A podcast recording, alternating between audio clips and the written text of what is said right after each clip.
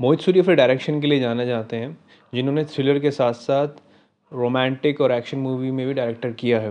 वो अपनी मूवी में रोमांटिक का तड़का, वो भी थ्रिलर के साथ एक्स्ट्रा पैकेज के साथ हमें प्रिजर्व मतलब हमें सर समर्पित करते हैं, हमें दिखाते हैं मूवी के बारे में। उनकी मर्डर टू से लेकर आज की टू देख लो, आवारापन देख लो, या फिर एक साइकोटिक किलर को मारते हुए देख लो, जो कि एक नया साइकिक किलर हमें ऐसा इंट्रोड्यूस किया गया बॉलीवुड में। जिसका नाम था राकेश माधकर, जो कि एक एक विलन थी। So hey guys listening my podcast on Ek villain return देखिए मूवी से मुझे खास एक्सपेक्टेशन नहीं थी पर फिर भी मूवी ने किन किन चीज़ों में मेरे को मतलब फील बुरा भी कराया और किन किन चीज़ों में उन्होंने अच्छा फील कराया, वो मैं बात करना चाहूँगा। खैर मूवी हमें 2014 के बाद आठ साल का गैप दिखाती है कि आठ साल के बाद फिर दोबारा मुंबई शहर में मतलब लड़कियों की हत्या होनी स्टार्ट हो जाती है बड़ी अनयूजल वे में। और कोई सबूत बचता नहीं है, कैसे नहीं बचता वो दिखाया गया है। मूवी के स्टार्टिंग में हमें के गणेश्वर दिखाए जाते हैं, जो कि एक साइकेट्रिस्ट है और वो राकेश माथुर का केस समझ रहे होते हैं। पुलिस की एक मतलब एक ऑफिशियली सेरेमनी होती है, उसमें वो समझा रहे होते हैं कि क्या क्या रीज़न रह सकते हैं इन किलर को साइकिक किलर बनने में मतलब सीरियल किलर बनने में। वो उनके पीछे वो छुपा हुआ एंगर हो सकता है, या फिर उनके पीछे जो कोई पास्ट का इश्यू हो सकता है। वो इस बारे में सोचते हैं, उन पर डिस्कस करते हैं। हमें मूवी में आगे दिखाया जाता है भैरव। भैरव एक कैब ड्राइवर था और अपने हाफ़ टाइम में वो एज अ जू कीपर था, जो कि खाना देता था। शेर को, बाघ, बच्चों भी बस शेर वहाँ के थे। वो अपने भाई के साथ रहता था, जिसकी आई थिंक जो मतलब उसकी भाभी थी, वो गुजर चुकी थी और एक छोटा बच्चा था। इस बीच भैरव को एक लड़की से प्यार होता है, जिसका नाम रसिका था, और वो पास के मॉल में ही काम करती है। रसिका का अपने मैनेजर पे चक्कर था, और मैनेजर की बीवी को उसके बारे में पता भी नहीं था। And she also like it क्योंकि वो उसका फ़ायदा उठाती थी मतलब पैसे के तौर पे और स्टेटस के तौर पे। भैरव उसको लाइक करता था, पर एक तरफा प्यार था। ये एक तरफा प्यार कब उसके लिए हानिकारक बनता है, वो उसको पता नहीं चलता। मूवी में हमें आगे दिखाया भी जाता है कि किस तरह वो उसको मारता है, क्या रीज़न था।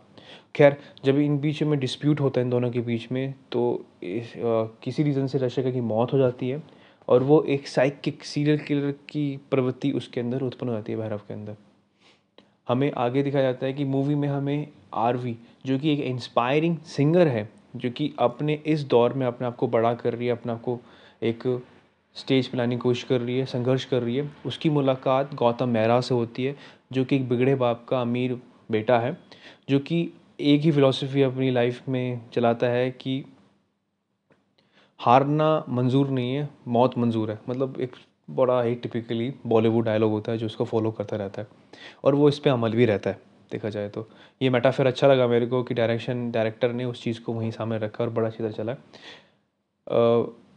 गौतम मेहरा अपने फितरत से बाज नहीं आता, वो आरवी की मदद भी करता है, वो उसे क्लोज़ आता है और आरवी भी उसे काफ़ी क्लोज़ आती है आरवी उसके लिए फीलिंग पैदा करती है। पर वो उसको जान मतलब गौतम को जानती नहीं कि क्या पता नहीं वो एक तरफा प्यार हो सकता है। और इस बीच गौतम उसका फ़ायदा उठाता है, वो उसको चीट करता है और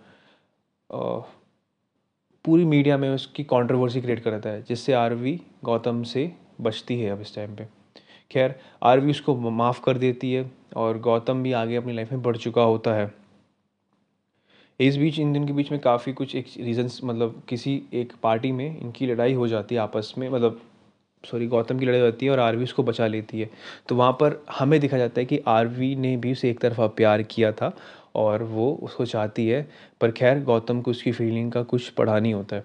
और इस बीच मुंबई में हमें वो सीरियल किलर अपने किलिंग के पैटर्न दिखाते हैं, हमें दिखाता है कैसे कैसे वो मारता है, किस तरह उनको प्रिजर्व करता है जू में और कैसे कैसे खिलाता है। ये मूवी में साइड बाई साइड चलता रहता है। अब अब हमें ये देखना होगा कि मतलब अब आगे हमें पता लगता है कि कैसे तारा, वो सॉरी आई आरवी और गौतम की लव स्टोरी कैसे उस साइकिक किलर को मतलब सीरियल किलर की स्टोरी को क्रॉस करती है, वो कैसे एक दूसरे के पाथ को क्रॉस करते हैं। और जब ये दोनों क्रॉस करते हैं पाथ को तो क्या क्या मतलब कोइंसिडेंस या फिर क्या क्या सीनरी क्रिएट हो सकते हैं। इसके लिए आपको मूवी देखनी पड़ेगी।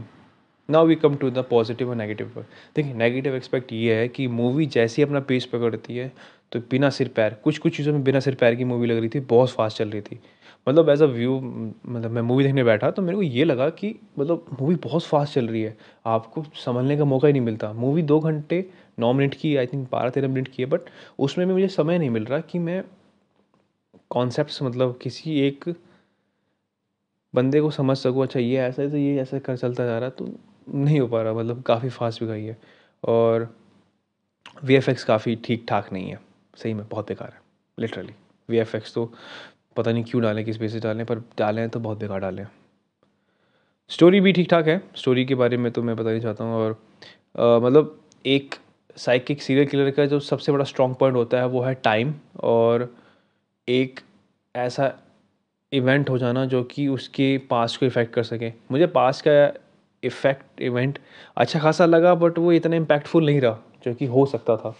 पॉजिटिव की बात करूँ, तारा सुधारन ने बड़ी अच्छी एक्टिंग करी है, और दिशा पठानी को साइकिक मतलब दिशा पठानी को एक मतलब खौफनाक लड़की में देखने का अलग ही तरीका है, क्योंकि ये अनएक्सपेक्टेड कैरेक्टर उन्होंने प्ले किया है, और अजय कपूर सेम है। उनकी तो भाई साहब एक्टिंग ही ठीक ठाक है, वो कर लेते हैं।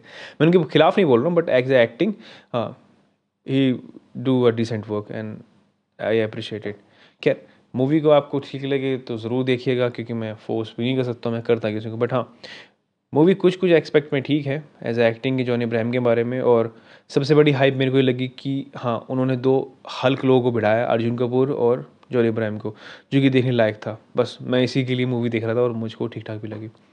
और ये आने वाले टाइम में Mohit Suri and and movie के पार्ट में मतलब एंड पार्ट में हमें एक राइट सीन भी दिखाते हैं, जो कि हो सकता है आने वाले टाइम में यूनिवर्स बन सके विलन यूनिवर्स सो क्या thank you so much just watch it और नेटफ्लिक्स पे देख लेगा. Thank you so much